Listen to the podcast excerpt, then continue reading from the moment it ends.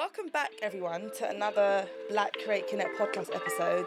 You're here with your favourite host, okay, Alicia Latoya Richardson, the founder of Black Create Connect, and I'm here with the head of marketing and the internal co-lead at 10,000 Black Interns, Tobi Demiram. Please tell me I said it right. Miriam. No, I said it wrong. I just said it right Yeah, before, it. and I said it wrong. It's, Yeah. it's my verbal dyslexia. What is going on? I'm, I'm, we did. I'm so sorry. She told me to do it again, like um, Dr. Shola said on the TV. Yeah. To, to, to, Can't even, I, I don't even want to put it. She did it properly as well. She was just like, "You're gonna say my name correctly." Sorry. The lady was like, I felt sorry for her because the spotlight came down and she was like, She was embarrassed. "Yeah, yeah." She was sweating. You could tell. Yeah. The thing is, it- it's a weird one because sometimes I, I struggle with pronunciation sometimes. Mm, That's why I checked beforehand and I still got it wrong, weirdly enough.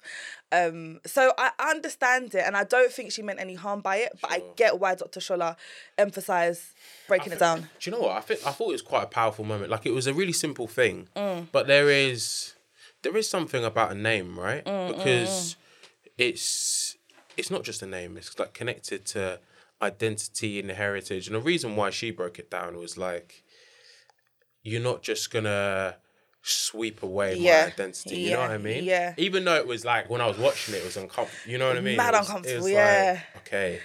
But yeah, she's there to to provoke the fires. She's there to, you know, to challenge these things. So Yeah, which is, and the thing is, it's good and I admire her boldness because mm. people get my name wrong mm. every day. Yeah, And I, and I don't correct them. sure. Like i I've gone through podcast episodes and people have said my name wrong the whole time. Yeah. But I, I don't know. I don't have a, like a level of attachment to it. Maybe because Sure. I'm so used to it from young. The head Yeah. teacher saying my name, say calling me Alicia, Yeah, yeah. and that's not my name. Yeah. But yeah, yeah, yeah. I think there is part of that as well because I can imagine she's been in situations where people have just said her name wrong and thought, "Oh yeah, that's fine. Let's Yeah. just move on." Yeah. But when you're on TV and people are just saying it wrong, and she's known for standing up, speaking truth to power, right? So okay, that was another moment for us to do that. But on that note, Mm. correction, Tobi Demuren. Demurring, Demurium. demurring, Demurium. demurring. Demurium. Demurium? You're putting an E in demurring. Where are you from? I'm Nigerian. Oh. It doesn't even sound Nigerian. no, it know. doesn't. No, no, no. I'm, I'm trying to. No, a lot of people are like, "You sure you know?" Yeah, it's like it, it sounds. I don't know. It sounds like it could be from like a lot of people say it sounds like it could be Flemish. That's um in Belgium because there's a lot of the mirror. Ah. Yeah, but it's just it's Yoruba. Yeah. Oh, see, I was gonna ask what tribe are you? Yeah, Yoruba as well. yeah, I thought Yoruba, thought it'd be one of the many like the Hausas or the deltas. Why would you say that? I don't know because I'm I'm so used to hearing um Yoruba names. Like I feel like I'm familiar with them. But Mm. anyway, we can go on and on about this. Welcome Thank you. and thank you for coming on today. Pleasure. Appreciate it. Um, so what I like to do with all of my guests here, because Mm. we're basically strangers when we meet, ish, kind of, um, and I like to understand for me and the listeners a bit more about your background, your start out in life, like Mm. how you got to where you are today, and of course we'll talk about what you're doing today as well. Yeah. Are you comfortable with that? Yeah, of course. Yeah. So from start from wherever you want to start. Mm. Um, some people start from birth, some people start from sixteen. Just tell us a bit of a background on you. Yeah, I think well, where am I gonna start?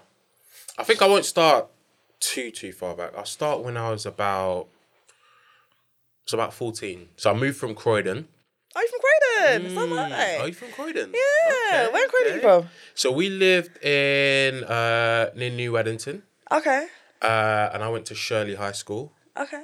So just around that area, and then we moved to Maidstone when I was fourteen. Okay. So that was a culture shock from South London to Maidstone. Yeah, literally. And I live, it's next to this place called Tyland Barn. It's like, there's a field, there's a, a barn, and it's, it's places like, and the school that I went to, Maidstone Grammar School, great school, but I was the only, I was the only Black black, guy there out of like 1,000, over a thousand pupils. Uh, and that was a culture shock coming from Croydon, which was very multicultural and very diverse. Um, yeah, so I think that's where I'll start really. And I think, you know, I got to that space. I remember being there, and the first couple of weeks I wanted to go home. I just wanted to go back to Croydon. It was just the spotlight was really on me because these these guys were like, you know, I was the first black guy there, so they're. I was a celebrity in some senses, and I was. I didn't. Okay. You know, I didn't want to be a celebrity. So you get different types of like, um, I guess you get different types of. I don't even want to say racism, but there was there was a spotlight on me, and it it was quite uncomfortable because I just kind of wanted to just blend in, and I kind of wanted to go under the radar, but there was none of that because, um, and I think that was my one of my first forays into a world that was it was something that I hadn't experienced before, being the only black guy in a situation. I've been in situations where, and this is the reason why I'm talking about it now, is it mm. continues throughout my life, right? And that was the first time it happened. And for a lot of people, the first time it happens is when they first step into the working That was with me, yeah. world, you know, and then they're like, oh, okay. And I'm, I'm the only black person on, you know, in the office or you know whatever it is. So for me, it happened really early. So you know, I was fourteen, um, and I had a chance to process, and I had a chance to acclimatize and really understand. Uh, and there was a few things that I learned, and there's a few things that I had to kind of unpick. You know, so yeah. So going back a little bit, why did your parents move, or your family? I'm guessing Yeah. move from Croydon to Maidstone. Did they explain that to you? in not in so many words. I think one of them was more space. There's a lot of people that move from South London to Kent or Essex or because they want a bigger house and it's you know it's a bit more space, safety as well. You know like um, education was one. So like the part of Kent that um I moved to, there was a number of like great grammar schools, and there were grammar schools in Croydon, but They were rare and hard to get into as well. Really hard to get into. Like the guy ones was Whitgift Yeah, but that's a private school. and Wallington. Oh yeah, Wallington. So you though. still have to pay. Yeah, Wallington's your grammar, Grammar, school, yeah. But Whitgift, you still have to pay. Pay, yeah. And so, so, yeah, so I ended up going to you know one of the best schools in in Kent, and I didn't you know didn't have to pay any tuition. I just had to pass the entrance exam. Um, so I think that was it was a combination of more space, a quieter lifestyle, um, and then education was a big one. Obviously, being Nigerian, just that's education comes top high up on that on that list. So um, I think that was one of those were the reasons really. So do you think that having that experience Mm. prepared you more for the real world? Hundred percent. It that was if I look back and I think of the most character defining moment, it was then. Um, because I, I started to learn a few truths and I started to unpick some fallacies. So one of the one of the fallacies that I unpicked was I remember getting there and thinking, okay, like I'd come from a comprehensive in Croydon, always been like you know top set, but now I'm now I'm now moving into a grammar school. Um, lots of middle class white kids that have either been in private tuition and you know I'm I, for me I'm moving in I'm I'm like I'm dealing with the the creme de la creme of of of uh, English education, and I got there and I thought, "Do you know what? These guys aren't as they're not as Polished what- as you think. Yeah, they weren't what I thought Yeah. and it was a real shock to me because I thought I'd have to be studying twice as hard and doing and like and just and I was like you guys are just going out to the cupboards and doing drugs and smoking and I was like At, at that age, they were doing that. yeah yeah yeah at that age and then it, it just gave me another I was like right okay obviously like you know it's incredible school. And the people there are incredible. But it made but i was thinking coming in that i would be a fish out of water and it wasn't the case at all.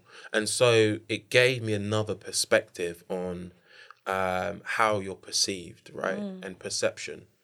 And there is this perception that if you go to X, Y, and Z school and you know you live in X, Y, and Z Yeah. house or you're from a certain area, um, as soon as I say Croydon, people you know there's a whole Yeah. list of different. Perception. As a whole Yeah. list, right? But if I say, as soon as I said Maidstone Grammar School, the way people would treat me and talk to me was completely different. They were like, "Oh, you know," and you like so it?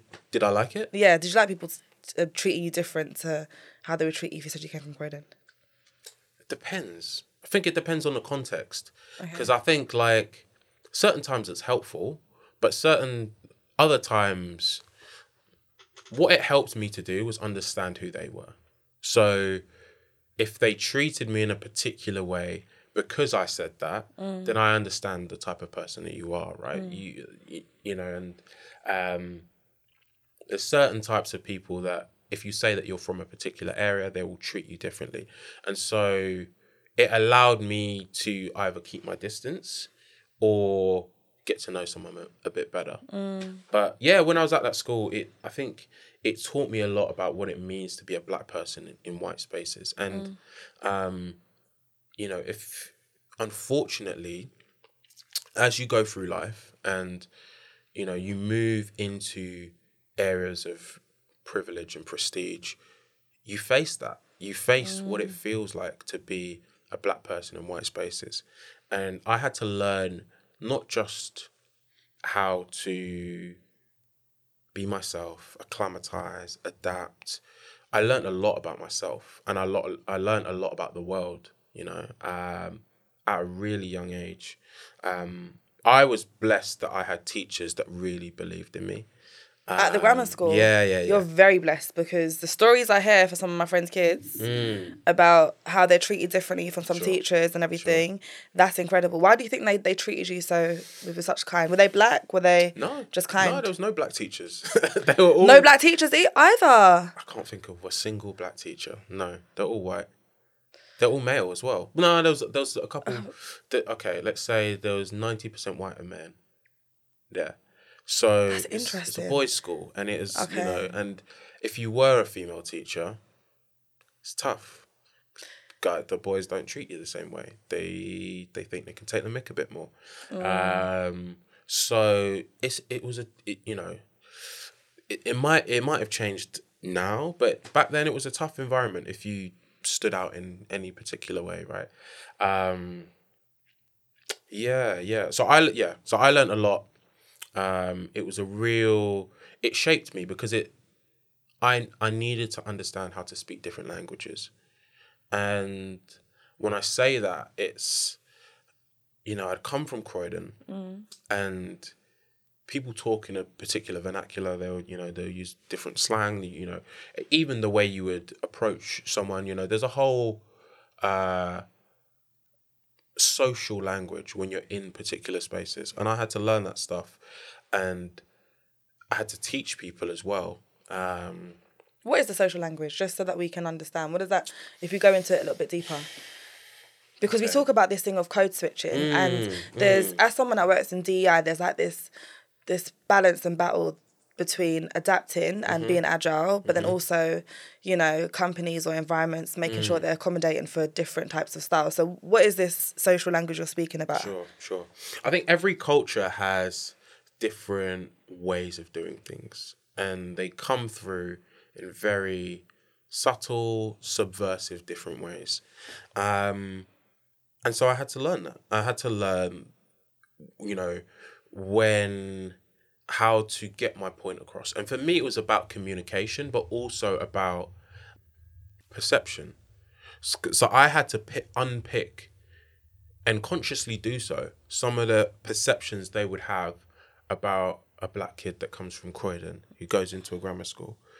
Um, and you know, and uh, you know, some of that is switching up my voc- vocabulary.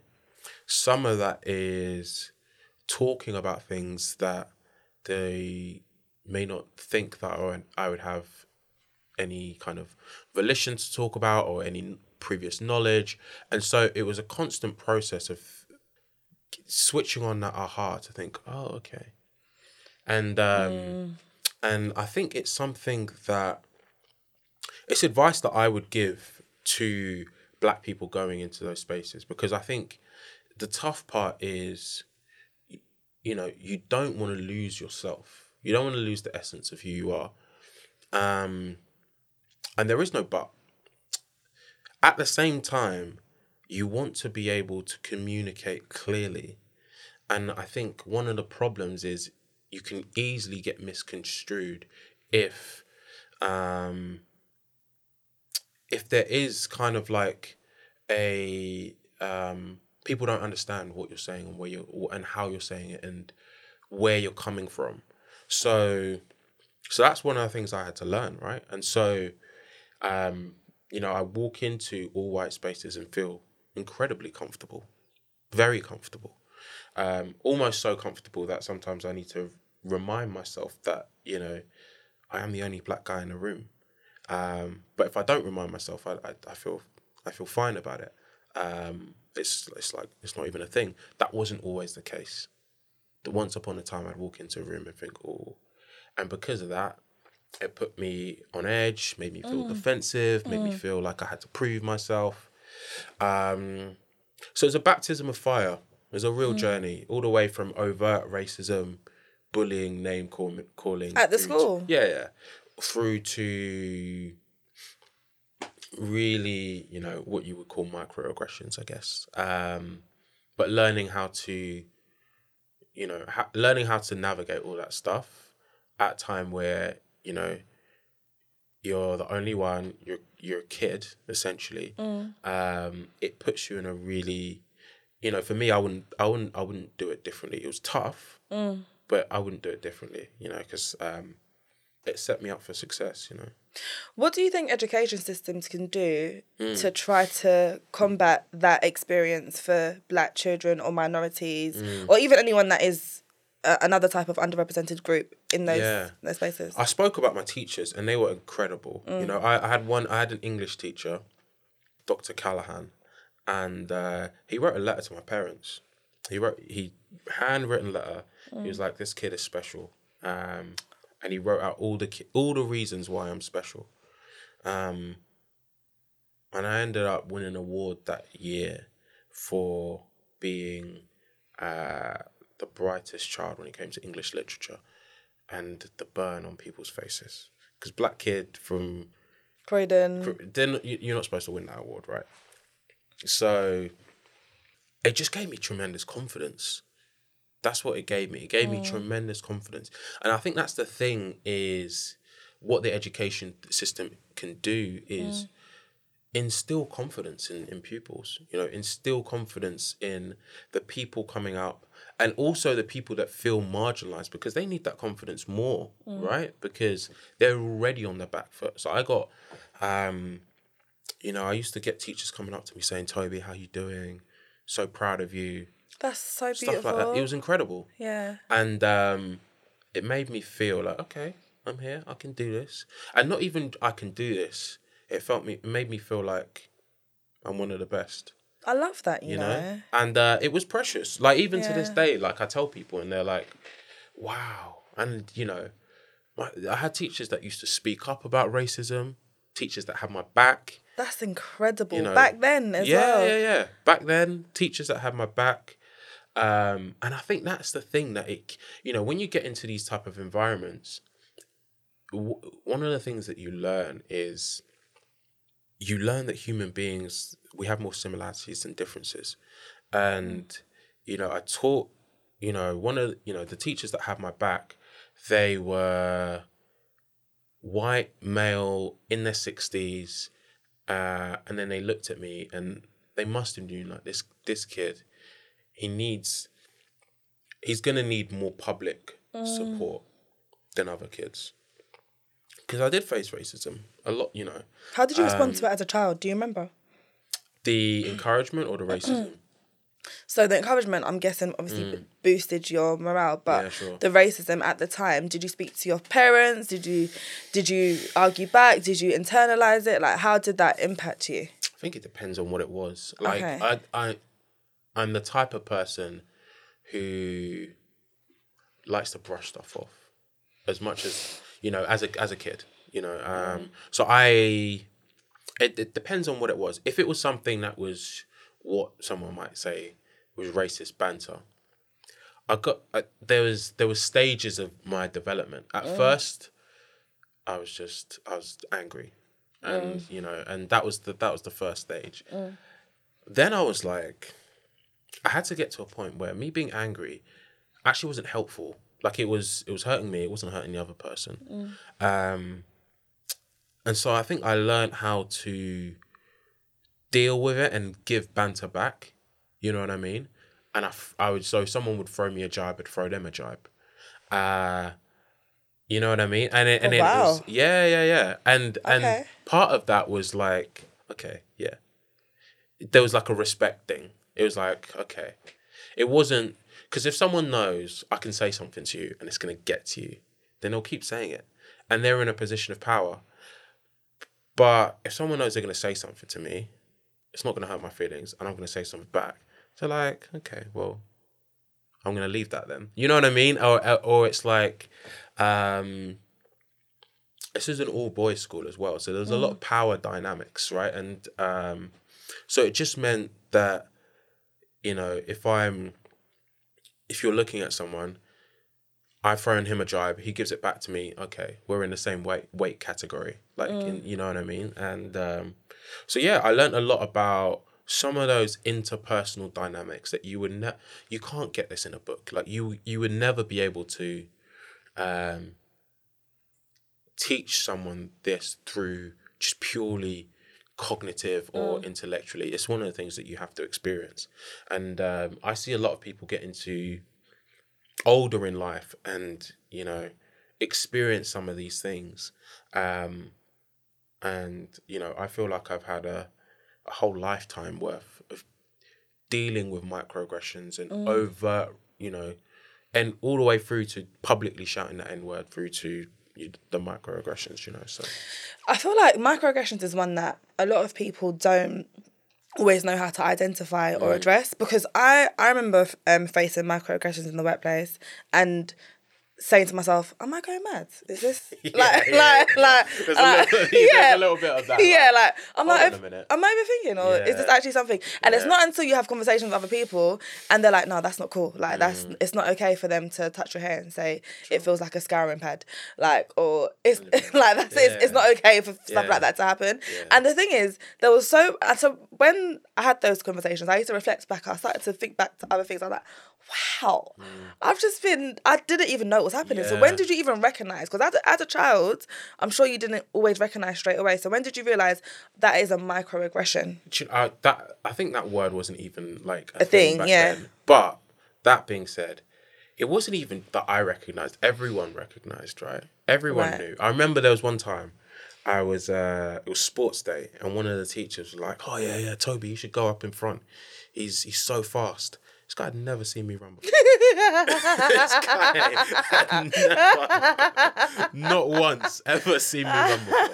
And every all of my friends were like, "Is that guy seen you?" They were like, "This guy's never seen you run." Sorry, And so so silly. it wasn't like I was the only one that had faced them. Like everyone saw it. Yeah. Everyone could see it. yeah, And and that's the thing. It's like sometimes it feels like these microaggressions are stuff that only black people or you know people of color can see, but everyone can see it. You go up and you don't normally go up and put, run your fingers through someone's hair. That's weird. Mm, that's so. Sh- or you understand announce what I mean? that your hair's changed on a on a call with loads of people. People know. People know this is not the done thing, right? Yeah. But because of X, Y, and Z circumstances, they feel like they feel uh, empowered. Yeah, They feel empowered that they can say what they want or do what they want, and the repercussions are going to be minimal. yeah. So, yeah, we know these things. You know what I mean? Like we know um, the do's and the don'ts. You just you know sprinkle a little bit of common sense before you before you say or do something. You know. Well, the thing is, we so we you're saying that everyone does know. For Mm. non-black people that are listening and watching, Mm-hmm. is there anything that you could advise for them? Because sometimes. s- I, I I try to go with the perspective that not everyone is always coming from a bad place. It's just a place of lack of understanding or ignorance. ignorance, yeah, sure. Yeah. So so is there anything that you can advise or say to anyone that is non-black but they're trying to learn more about how to work better with black professionals? Yeah, I think the the first thing is if it feels like what you're saying is a bit, oh, maybe I should say that. Stop and mm. just Don't say it. have a think. Yeah, yeah, have a think before you say it. And I think, and we all know what those things are, mm. right? There's certain things that we know. Oh, maybe I'm going into murky waters, right? So just have a stop, have a think, mm. reflect, and then if you feel like this is something you should say, mm. then but also gauge the relationship as well. right? 100, yeah. You know, like gauge the relationship. If you've got a really strong relationship with someone and you say something out of turn, that person already knows that the intent wasn't malicious. The you know, and they and you can have a conversation about it. Hey, when you know, Sandra, when you said this about me, I really didn't like it. Or when you did mm. this, I don't, I didn't like the way it made me feel if you have no relationship with someone and you're just saying something, then you know, you, you know, and and this is all common sense. Like this is this is mm. the thing that that I don't like is like, you know, teaching white people how how to have common sense. Like this is. Yeah, just just use your. You, use yeah. your, yeah, no, no, you, you know, know what I mean. it's, it, it- it's so true. Like, why, why should I have to educate you on Yeah. stuff that this is this is common sense? Like I know when I'm going to if I was going to another culture, I would know. I would know what to say, Yeah. how to do things, and if I don't know, stop, reflect, maybe ask, build relationships. You know, this it's not rocket science. Yeah. And I think sometimes we we give excuses for stuff like this, like oh yeah, well they didn't know, and you know, it's it's not rocket science. And uh, the, the reason why people uh, can malaise in their ignorance is because of systemic racism, right? But the, the, there's no there's there there's no incentive for them to to sharpen up. Exactly. And that's exactly what I was thinking. I think that throughout my career, as I've progressed into a more of a senior position, I notice um, non blacks be more careful how they approach me. And I think it's about how the level of respect that they have for you. So so they think, what have I got to lose or what what relationship can I can I damage? Is it worth maintaining this? So actually now I find that I have way more people and it might be because I'm in DI, they say, um, I just want to be careful, like whilst I'm saying this or whatever. And you know what? Be careful. Continue to be careful. like I, I'd rather you be careful and ask me that so I can. Because even I remember when um, everything happened um, with Black Lives Matter and George Floyd, and one of my colleagues called me up and she was like, "Okay, so I don't want you to get offended, but um, I just." Can you just explain to me what like the history of black people like and like what I know your face is like she she didn't I know and I, I was like Jen babes I was like sorry I shouldn't have said do you know what it's fine we're open with this she it could there could be loads of Jens but I said babes and I I, I spent three hours on the phone with her talking to her You're good. You're I know. I know, I know, I know, I know, I know. But she was, she was, she, and she literally said to me, I haven't interacted with black people or had an interest or understood.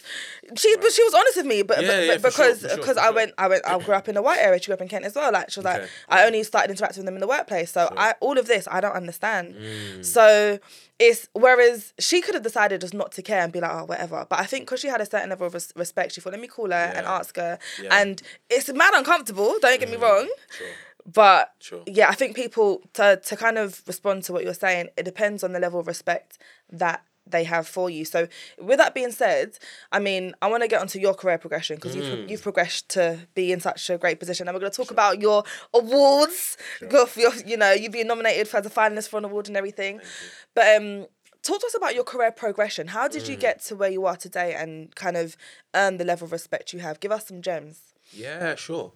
Um, I think my my first foray into marketing was one of my friends that I knew. I knew from uh, from church, and he was like, "Do you know what? I want to, I want to bring you into my marketing agency. It's a creative agency, and um, the first thing was like, I really want someone to help build, grow, grow the client base, win business, really, you know, business development focused. Um, and I'd come from, you know, once I graduated, I went into sales and that was, and so I felt comfortable in the area of pitching, winning business, you know, even cold, you know, cold calling, prospecting all the way. Um, For, for what type of businesses out of interest? did I start off in sales? Yeah. uh, telecoms. Um, you know, one of the things that I first did when I left. So I went to. We've, we've skipped a few things, but I went to Birmingham University, Birmingham City or Birmingham? University of Birmingham. Okay. Yeah, yeah. And um, so I lived in Birmingham for a few years, and I studied biology, human biology, but I hated science. That's a strong word. I hated science is a ro- so I liked it. I didn't want a career in it. Why did you study it? There we go. So when I was what's it GCSE A level age, the problem that I had was mm. I was I had pretty strong grades across the board, right? And so I didn't know what I wanted to do. I just was clueless. Absolutely clueless. I didn't have any passions. I didn't I knew what I liked. Mm. But when you're a Nigerian firstborn son, you don't you don't you don't do what you like, right? If I go if I go and say, oh, you know, I really love poetry, I want I'm I'm gonna have to find a new house, you know. So that's so I didn't I honestly did not have a clue, right? So I you know, I did my A levels and I trust I did English, lit, I did maths, I did science. Mainly because I, I was like, I don't want to close any door. And and I guess that's another thing about our education system is like getting people to think when you're at the age of 16, 17, what do I want to do? You, you I didn't I even, don't know. I didn't even know advertising existed as a career, Yeah. you know? So um so yeah, so I did science because it felt like, and you know, I had a number of social pressures Mm. around. This is this is what you should do. You know what I mean? so, um, so yeah, I got to university and I was like, no, I'm not doing this. Like that. But you, completed it though. I did, but I, I as soon as I got out, I'm like, that's Nah. it. No, no, you know. And I used to write for the university paper. I got a lot of love from that, and I got a lot of enjoyment for that. I was one of the editors uh, for the university paper, the Red Brick, and I got involved with student newspapers and setting up a student newspaper. So there's a, that kind of entrepreneurial aspect. So I kind of knew when I got out, I want to sharpen some of these entrepreneurial skills. So that's how I got into sales and business development. I thought this this is an essential skill to have. Um, so fast forward, I got into this agency and it was my first foray into the world of marketing per se, and um, I loved it. Like I loved the idea of pitching. Like in, it's one of those things at school. You you know you're asked to like brainstorm and come up with ideas, but you don't think that that could actually be a career. And you know I remember some of some of the moments I remember today. Like even like walking into the Warner Brothers office, we had a we had a uh, Warner Brothers got in touch with us and they were like, "Oh, we've got this new up and coming artist. Her new album's coming out. We need." For some-" LinkedIn. Oh no, this was when I was at the creative Agency. Oh, agency. okay, okay. Yeah. Yeah, when I was at the creative agency. Um, new albums coming out. We need some clever ideas for how to promote it. Um, it was Dua Lipa, and I remember going down Oh. to yeah, yeah. So she was, she was pretty. She wasn't. She wasn't well known at the time, and um, you know, going down to the Warner Brothers office and like coming up with some cool ideas and clever pitches, and I was like, wow, if this is what the world of marketing is like, where it's like really creative and strategic, um, and I felt like it was unlocking gifts and talents that you know that were uh, somewhat unused or dormant within me. So, um, so I loved it, and you know, I started to do more of the actual marketing um, aspect. But then I got to a point where I was at that. It's an independent creative agency, and um, for my role now, I work with agencies, uh, you know, across the board from the large holding companies that have thousands and thousands of people down to you know independent agencies,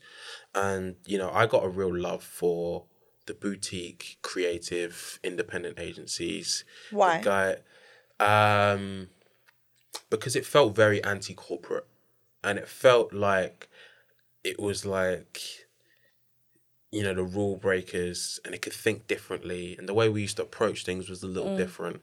Um and it's still something that i i try and and bring into what i do right now. That kind of punk aspect of like um this is the way things have done however let's do things differently. And i love that about and i think it's one of the reasons why people get into marketing is because you know they they don't want to wear a suit and tie. And they they kind of they want to be expressive and they want to and you know you see it at Cannes you know we're going to come up and talk about Cannes but you know um it's a place where that kind of intellectual and creative playground you want to keep that flowing and you don't want that to be stifled by red tape and, bureau- and bureaucracy and all that kind of stuff. So yeah, so that's why I got a lot of love for creativity, for the industry, for marketing, and then mm, So, with your experience in marketing, right? sure. What's been some of the standout? Because I understand that you have a love for it, but I feel like there's so many different strands to marketing that some hmm. people don't understand. Like, Sure. there's a little bit of PR, there's digital, there's because I, I recruited in marketing. That's how kind of ish beginning of my career. So I know hmm. there's loads of different strands to it. So break down the area that you really specialized in and one of hmm. the best campaigns that you can think of that you worked on. I know that might be so hard to think of, but one of the best and why.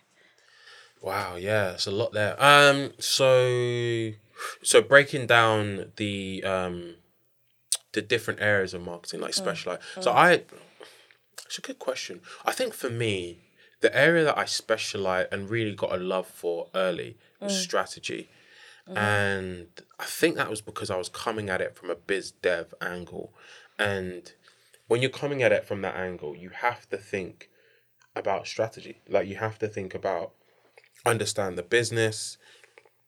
I had to understand business more broadly in terms of um, different verticals, how different verticals operated, the um, the different things that you would do from a marketing perspective within that vertical. So strategy and and it it's odd because it's one of the things that if you're new in marketing or you're coming up in marketing, it's probably one of the things that you don't have that much exposure to because of the types of work that you're doing. And I think that's one of the reasons why I love um, being at like a small agency is because you get thrust into places that you possibly wouldn't be in before, right? What do you mean? when you're in a small agency, like there's not that many hands, right? And so you get into client pitches that if you're in a, a much bigger agency, someone with 10 years more experience will be doing that pitch or will be leading it. But hmm. because it's all hands on deck, you might have had very little experience, but you get thrust into, you know, doing big pitches like, you know, Right. L'Oreal calls you up and then you're leading the pitch Got you, yeah. uh, and and you ha- you're you know and you know big big companies call you up and and you're having to lead okay the strategy and you know once you win the business lead like how are we gonna grow this account and all that stuff so um so that was my first foray and uh, i think the thing about that and it was a creative digital agency so it was a, had a very strong slant towards digital and Okay. I th- you know, so learn a lot about SEO, pay per click, you know, some of the things that are kind of they're well established in the marketing world now, um, but future facing. So Okay. marketing's always evolving, and the way that we reach customers is always evolving because our customers are in different places. You know, um, you know, back then Facebook was, you know, it was, it's huge, and obviously, you know, it's meta now. Um, but if you want to reach a, a particular demographic, you probably won't go to Facebook now. You will go to you might go to Instagram or you go to TikTok or you'll go you know go somewhere else. So it's an ever evolving it's an ever evolving discipline and I think I, I really enjoyed that. So there was a second part to your question I've completely forgotten. Campaign. So one of the most memorable, Memorable or, or or standout campaigns you've worked on, and why? Wow, it's a really tough one. Um Or impactful. Yeah. I'm going to go to something recent actually. And the reason for it is because again, I love that kind of moving into new territory. So we I, I I did a campaign last year. It was all about reimagining creativity in the B2B space and we ended up doing an event at the Tate Modern. Um, we had the kind of top floor of the Tate Modern. We invited loads of creative directors to come in. Um, and there's a number of different strands throughout it. So wh- one of the the artists that we profiled was an artist called Lubaina uh, Himid, who's a black artist. Um, and we took people through to see her exhibition, and it was all about around creativity in B two B space. And you know, a black artist at the Tate Modern and B2B marketing are two things that you wouldn't normally Put together, yeah. you know and and i think that's the reason why i love that is because challenging people's perceptions and challenging people to think differently um it's a big part of what makes great marketing you know is um unpicking you know different tropes and dogmas and doctrines of how things should be done. And fusing worlds together that wouldn't not necessarily normally go together. And I felt, you know, incredibly proud to be sitting. Um, you know, we had the the most premium space within one of the most iconic art galleries in the world, um, celebrating a black woman artist, um, and then celebrating creativity within that. Um, so yeah, there's a few there's a few campaigns that yeah that that come close as well, but that that was a big one for me. That's dope, by the way. I love the fact that that you bought in, you found a way to still bring in, you know, black artists into something because I, I wouldn't put in the two. Yeah. Out of interest, because I, I, I like to ask questions that people might be thinking. Mm. What was the benefit to B two B businesses, or to was it with, with LinkedIn? Yeah, it was. It, I mean, essentially, it, so my, my role right now is um, head of advocacy marketing. So, you know, the way I would boil that down is within the ad agencies, winning hearts and minds, so that they really think, you know, when a campaign come, when a brief comes in, LinkedIn is the first place that we go to, and so with that campaign, it was to really think about broadening what uh, how people think about creativity, how people think about marketing within the B2B space. So, for someone who's not au fait with B2B, it can be very rational, very pragmatic, in, in, in almost the marketing is an extent, an extension of sales in a very um, I don't want to say scientific, but th- there's a, there's a lack of there can be a lack of emotion and creativity and just off the wall thinking because of the way and a lot of that is to do with how things are measured. B2b like if you're in the b2c space when you're marketing mm. you're directly responsible for sales.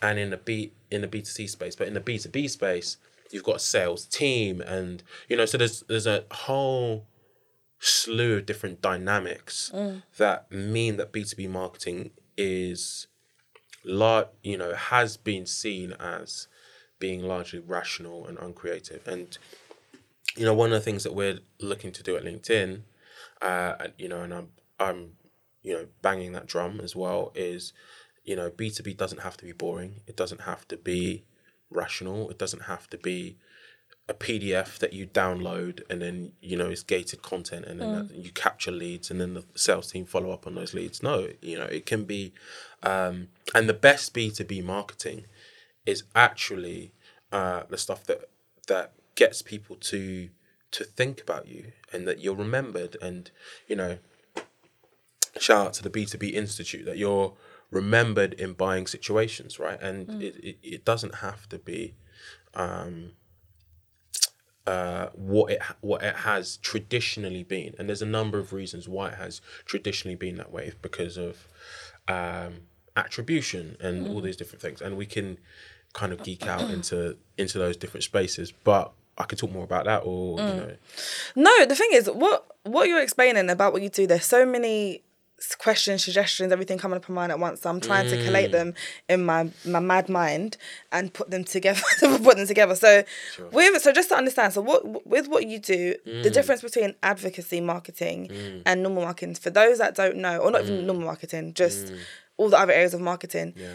Is it mainly about trying to be different with how you approach marketing, B2B Yeah. marketing? Is that the main? Yeah, it's a good question. So I, I probably should have explained that. It's all more. no worries. So, in advertising space, you've got the client will have a budget, and they're thinking about how do I spend this budget to you know maximum to hit X, Y, and Z goal.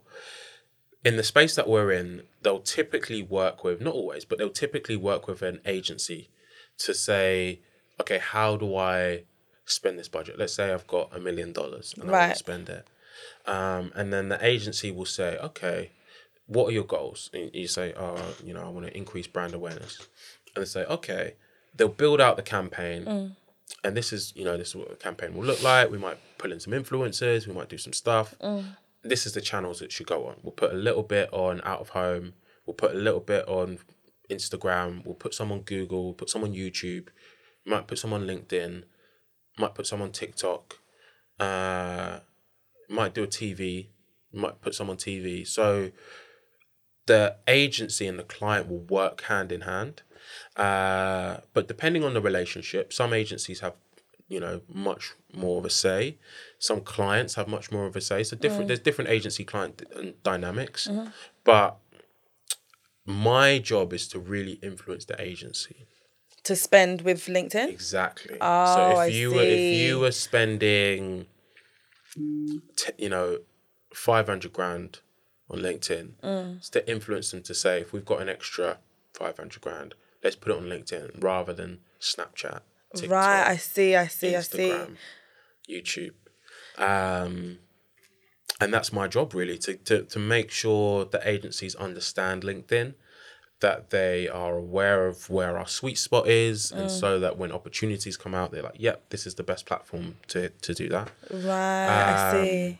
And yeah, so th- that's why, you know, a lot of my job is because people already, when you think LinkedIn, people already know, they've already got in their head what it is. Yeah. Right. And, you know, there's certain things that they associate with LinkedIn, there's certain things that they don't associate with LinkedIn. So, you know, for my job, it's really to unpick some, maybe some of those fallacies um, and to, to really push forward like this is what the platform is this is what the platform can be um, and you know over the past few years i think particularly from covid onwards i've seen people just really explode on linkedin like using it and people coming up to But me individuals or businesses? both Alright. you know in you know and i think there's there is a synergy between the two is, is seeing the platform differently i Mm. used to see linkedin as just a jobs board and you know that was it now they're posting content on linkedin and you know people are coming up to me and saying linkedin is like the channel that i use the most for my business and i'm like that's Same, great to be fair. yeah you know Yeah. and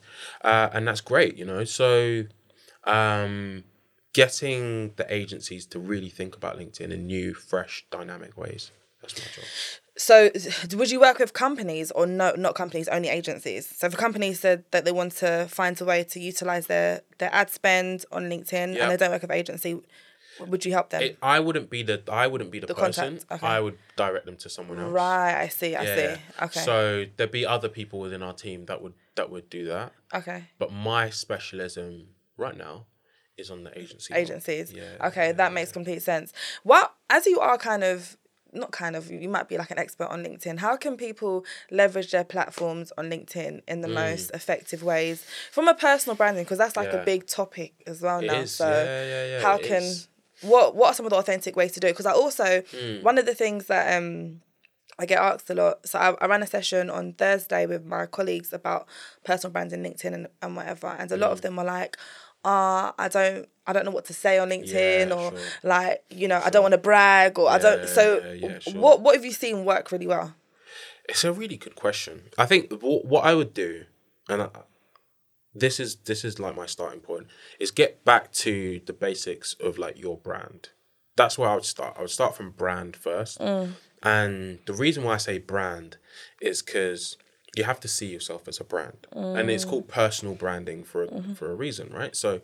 Get back to your brand. Like, what are your values? Mm. What you know? What do you care about? What are your passions? What do you, you know? What are your do's and don'ts? What makes you tick? All of that stuff.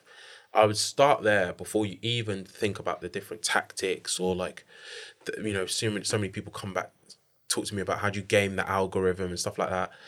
It's just start start with brand first. Start mm. with start with your values first. Mm. Once you've got that crystallized, mm. then there's a number of different tactics that you can use. So then the first place I would start is your profile, right? It's the same as a website. If you're doing all of this great marketing, people come on your website and it looks like trash, you're not selling anything, Yeah. right? So start with your profile. Make sure your profile's up to date. Make Yeah. sure it looks good. Make Yeah. sure it's clean and people understand it. Um, and then after the profile, it's then how do we feed the content engine? And Yeah. then that's why I say come back to values. Okay. Because once you've got your brand and your values, you can easily start to say, okay, this is what my tone of voice should be. Got you. This is the type of things that I should talk about. You know, am I gonna go? You know, so people ask, I don't want to brag. Okay, you don't need to brag. You know, the- it comes back to actually what do you want to talk about and who are you as a person. Mm.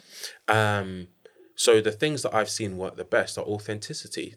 You know, people who mm. are the most authentic, and again, it's because they've got the first part right of the brand. They mm, understand who they are. They understand what they say and what they don't say, and how they talk and how they don't talk, and so people connect with them because it feels real. Um, people connect to authenticity, um, and also their content is consistent because it's not this one day and then this another Yeah, yeah, day yeah, yeah, and yeah. then this is it's Exactly. consistent, right? Yeah. you know, so it's all about those fundamentals. Everything else from that, whether you use video or you use audio or you use that's all by the by. But Mm. you get those fundamental things right, you'll be good. That's fantastic because that's similar to the advice that I gave. So, team, that's fantastic. Yeah, yeah. And the and and the thing is as well, actually, I, I what I did say to add on to that Mm. is you have to get comfortable with everyone not liking you or everyone not not feeling your content. Mm. course. Because that's something that I was um at one point very nervous about. Like, oh, what if I'm my heart's too on my you know too on Mm-hmm. my sleeve or mm-hmm. I'm mm-hmm. too open mm-hmm. or I'm like, but that's how I am though. I'm I'm very warm. I'm very Yeah. you know lovey dovey and Yeah. so that if that shines through, it shines through. If you don't like it, then do you, do you know what I mean? It- hundred It percent. is what And it it's is. the same with this podcast, right? It's Yeah. the same with if you were gonna do it on YouTube. You look at the comments. There'd be some people that like, some people that don't, Yeah. and it's the same in LinkedIn. It's it is what it is. Hundred percent. So, um, I want to get on to this recent award that you've been nominated for, Mm. a finalist for. Tell us about it. Tell us about how it came about, how you're feeling as well. Just give us a Yeah, I've had a few people ask me how I'm feeling. I think it still hasn't really sunk in. Um, it's surreal. You see your name in daily in the national press and uh, the Daily Telegraph, and you know you, you, you know, up for a finalist for Rising Star in Arts and Media.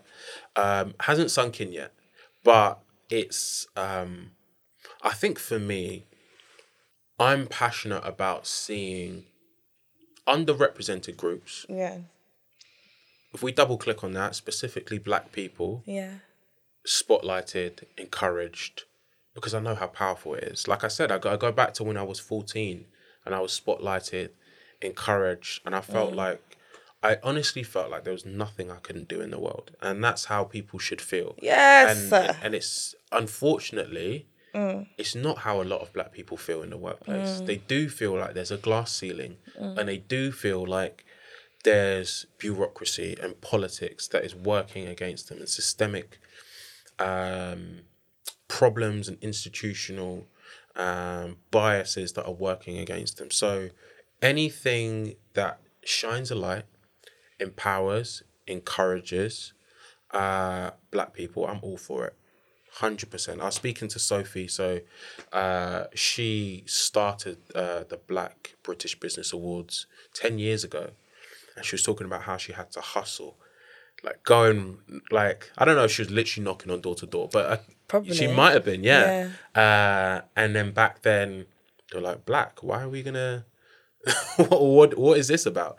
Um, and to see where it's gone from from then to now, I think it's incredible. So anything, you know, I'm all for it. If you're looking to spotlight, to shine a light, and I, you know, I, I was at the um, the finalist reception dinner two night two days ago, Friday, two days ago, and and um, the talent in the room, the stories in the room, exceptional, you know, and um, one of the things I love the most about this is, and it's something that I've seen more and more coming mm. out off the back of George Floyd, and you mm. know, is I've been connected to black community in a way that I have never seen before in my career, in my life. Mm.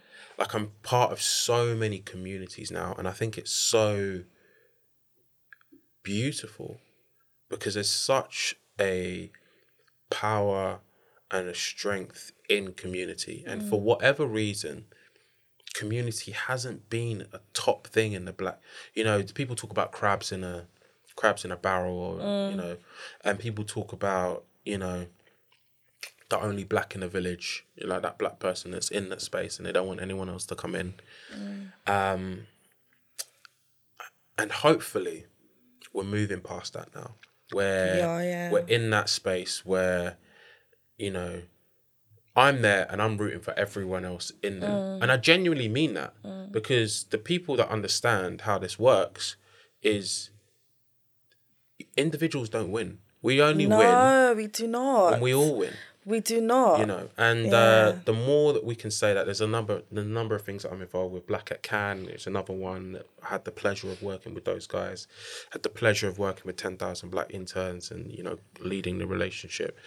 Uh, being one of the the leaders in the in the in the relationship between linkedin and, and that charity. So anything that works to kind of uphold to encourage to affirm um yeah i'm all for it Talk to us a bit more about Black at Cannes as well. I know you said you went last year. I miss you this year. Yeah, yeah, yeah. I couldn't make Um, it this year, but I went like so. I met those guys last year, and it was crazy how I met them. So I was, I was queuing up for my pass, Mm. and a lady tapped me on the shoulder. She was like, "American voice, right? You you go to Cannes, you hear a lot of Americans, right?" And uh, she tapped me on the shoulder. She was like, "Hey, you're black." Yeah, that's how they, no, that's what they like. That's what happened to me. Hey, black people. That's what yeah, yeah, yeah. I love like, it. Hey, you're black. I was like, yes, yeah, yeah. it doesn't, you know, it doesn't happen in London. I love Americans. yeah, so she's like, hey, you're black. We're going on a yacht party. Come, and I was like, okay. so, and that's how I got to, and then you know, got to meet some of those guys, and yeah, it was incredible. It was incredible. The energy, um, they're really amazing. You know, I think seeing more black people at Cannes and uh, you know, it's, it's something that I can get on board with. So just from from the get go, there was a synergy, and you know, um, I love the Cannes Lions Festival, and I, I think again, it's a place where creativity is celebrated. Yeah. But you know, historically, it you know, it, it can feel quite elitist. You know, and it can, and and in, in a lot of senses, it is elitist It does feel like that, yeah. you know so you know when i was working with so peter the ceo and the founder um of LinkedIn. of, of black at Cannes Black at Cannes, okay. so we met at Cannes and yeah we were just kind of just chewing the fat and saying you know love to work with you love to do some more stuff with you. We ended up doing an event in london. Um so the black at Cannes group they did uh, a world tour. They're coming to london. Peter text called me at crazy time. He's like Tobi we want to do this thing in london. Can we do it? What, like an event? yeah, an event. Oh, Just wicked. Black at Cannes times LinkedIn at our office. We did it at the LinkedIn office in Farringdon. Okay. Uh, and it was great. And and I was like, I was calling all the the black influencers in the UK that I know. I was like, come, like, come through. We're gonna do this thing. We've got people flying in from New York, and Mm. Sick. and, and um, again, what I love about that is is that community aspect, right? Mm. Because we're in that room, and it doesn't matter whether you live in New York or you're from London or you're from Sao Paulo or you're Mm. from Paris. We're all black people from the African diaspora, just all there making things happen. You know, shaking things up in our industry. Um, yeah. So, yes. So we're still doing some stuff with those black with Black at Cannes. We had the pleasure of doing um, stuff with them out at Cannes this year as well. I just uh, couldn't make it, unfortunately.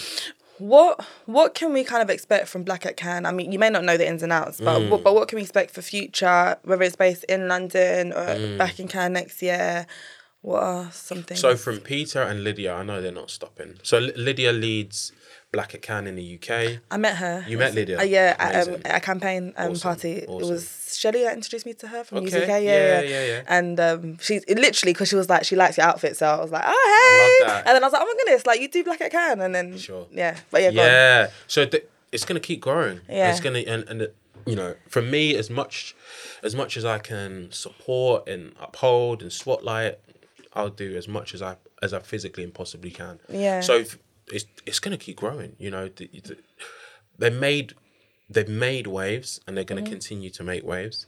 And even outside of that organization, there's a number of black organizations in the space. Obviously, you know, um, you were there with. Cephas. Oh, oh, um, Steph, yeah. and the Black British uh, Network, Network. yeah. Um, there's other kind of black organizations that are making waves in that space. Mm-hmm. So um, I love to see it. Yeah, I really love to see it. It's- Honestly.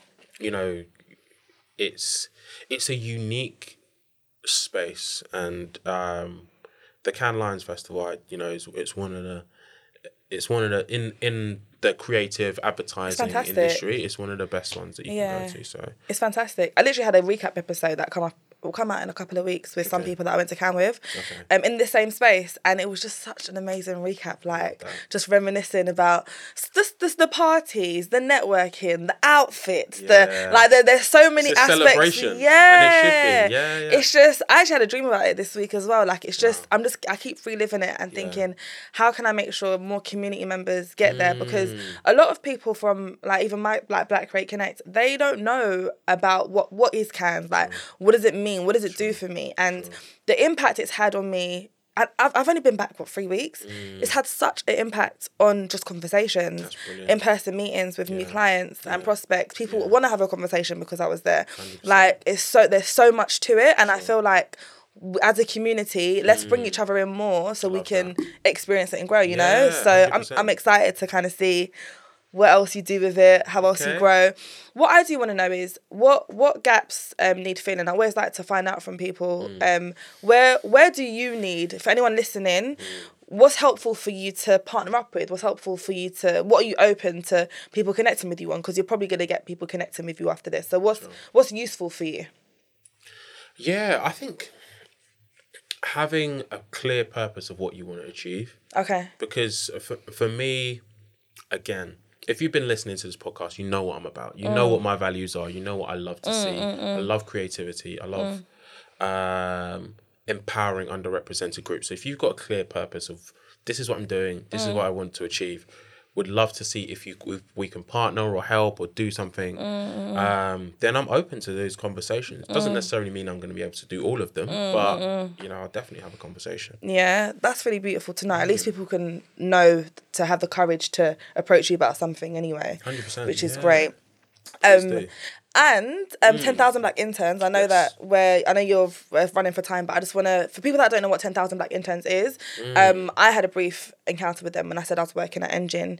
Um, in regards to getting interns in, but what's your experience working with them? What do you do? Yeah, yeah. So, yeah, we have the pleasure of supporting 10,000 black interns um, at LinkedIn. It's very much so, LinkedIn's mission is to, um, I need to get this right, it is to uh, create economic opportunity for every member of the workforce.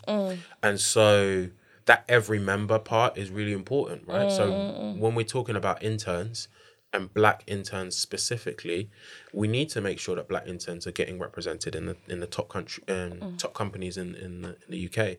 So yeah, so I've had the pleasure of working with LinkedIn, bridging the gap between LinkedIn and, and that charity organization, doing events, doing uh, coaching sessions, you know, supporting those guys.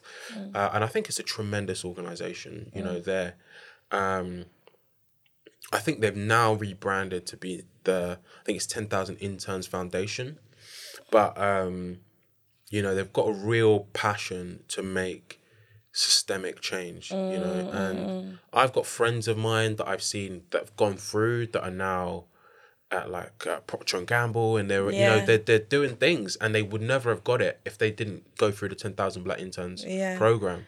Yeah. Um, yeah, and so it's powerful. Again, something that came off the back, um, you know, 2020, saying how, you know, a few people that have very senior positions and positions of power saying, how can we make a difference? Um, and you know the ripple effect of that has been tremendous. So it's been a real pleasure for me to you know to work with, uh, you know Rebecca and the team there at Ten Thousand Black Interns. Um, again, another company that's I can see doing bigger and better things from from year on. You know, so I love that, honestly. Well, shout out 10,000 Black Interns as well. Um, and also, I just want to say thank you as well for coming on. Again today. Yeah. Huge congrats on your success. Thank you. Like, regardless, it's an achievement to be awarded as a finalist anyway. you. So Thank keep doing the work you're doing. I love to see this. Like, this makes my heart, when I talk about fulfillment, alignment, Mm. this makes my heart warm. Mm-hmm. Um, as some kind of closing words, is there any for black professionals looking to really progress in their career Hmm. and really gain that seniority of respect? Is there any final words of encouragement, advice that you would like to leave them with? Yeah. Um, know that you're special. That's the first thing I Okay. would say. Know that you're special. When you're when you work and you walk into the rooms and you're in those places and you're in those uncomfortable spaces, know that you're special, and you deserve to be there. You haven't won the lottery. You mm. deserve to be in those spaces. So that's the first thing I would say. Uh, the second thing is you're not an island, and I think it's so important, particularly in the space of like it can be exhausting you know the amount of people that face burnout and mental health issues and mm. you know there's that whole dogma of black people need to work twice as hard and you've got mm. Twice as much that you're facing against and institutional bias and mm. you know you, you can't don't be an island in those situations you know mm. can if there are networks in your industry if there are erg groups connect with people build mm. relationships you know and that goes back back to I'll I'll say two more things. So so don't be an island. The second thing is build your brand, right? So the the higher up you go, the more how do people perceive you, right? Because the your career is going to be determined by people. You might not be in the same room. A lot of the time you're not in the same room as the people making decisions right? So what they're going to go on is your reputation your brand. When we speak about this person who is he? Like what type of person is he? Um does he have the skill set? So a lot of that is building a brand and telling people what you want them to hear about you you know what i mean? So not them filling in the blanks or having assumptions. You say no this is who i am. This is where i'm going. Um, so build that brand, and then I'll say the last thing is um, network with intent. So, you know, some people have like a, a spray and pray attitude when it comes to networking. I'm going to collect as many business cards and just, it's not that, right? It's it's it's building authentic relationships, and you know that, and you know you you know when you build authentic relationships where there's reciprocity. You know, it's not just one sided. It's not just take. There's give as well. Um, you look at different ways to partner. You look at different ways to help, um, and keep doing that and be intentional and strategic about the relationships that you build when you network. Um, and you keep doing those things, and you know, you, you you'll do great. And I I think, you know, my heart and my desire is that people have the space to be themselves. They're the most authentic, purest, excellent selves. And they're not shackled by social or institutional um, biases and prejudices that they can be themselves you know because that's what we want. We want we and and that's what builds our economy is is where you put the right people in the right places and they use their god-given talents and skills to to to be more productive. And that's what we want. Um so yeah that's that's what i would say Thank you. I felt like you spoke to me there as well, so that's why I'm just taking it all in. Thank you so much. pleasure Appreciate absolute it. Um, I'm glad that you feel that you feel that way as Yeah, well. And um, for those that have listened, watched, thank you. I'm looking up, but I need to be looking at her at, over there. So thank you so much. at that camera once. I haven't. I've been- it's, it's I've been okay. It's fine. It's fine. Thank you so much for just tuning in um, connecting with this episode. Share it with anyone that you think is going to be really beneficial, um, anyone that can learn from this as well. And remember, the Black Create Connect community is there, so feel free to join us. We're at 600 now on WhatsApp. Um, it's very, very busy. So when you request to join, just know it's, it's a busy, loving network. And we have events coming up, so subscribe, all the rest of it. And I will see you all on the next Black Create Connect podcast episode. I'll leave all the details for Tobi so you can connect with him in the bio. Um, and yeah, thank you for listening. Take care. Bye.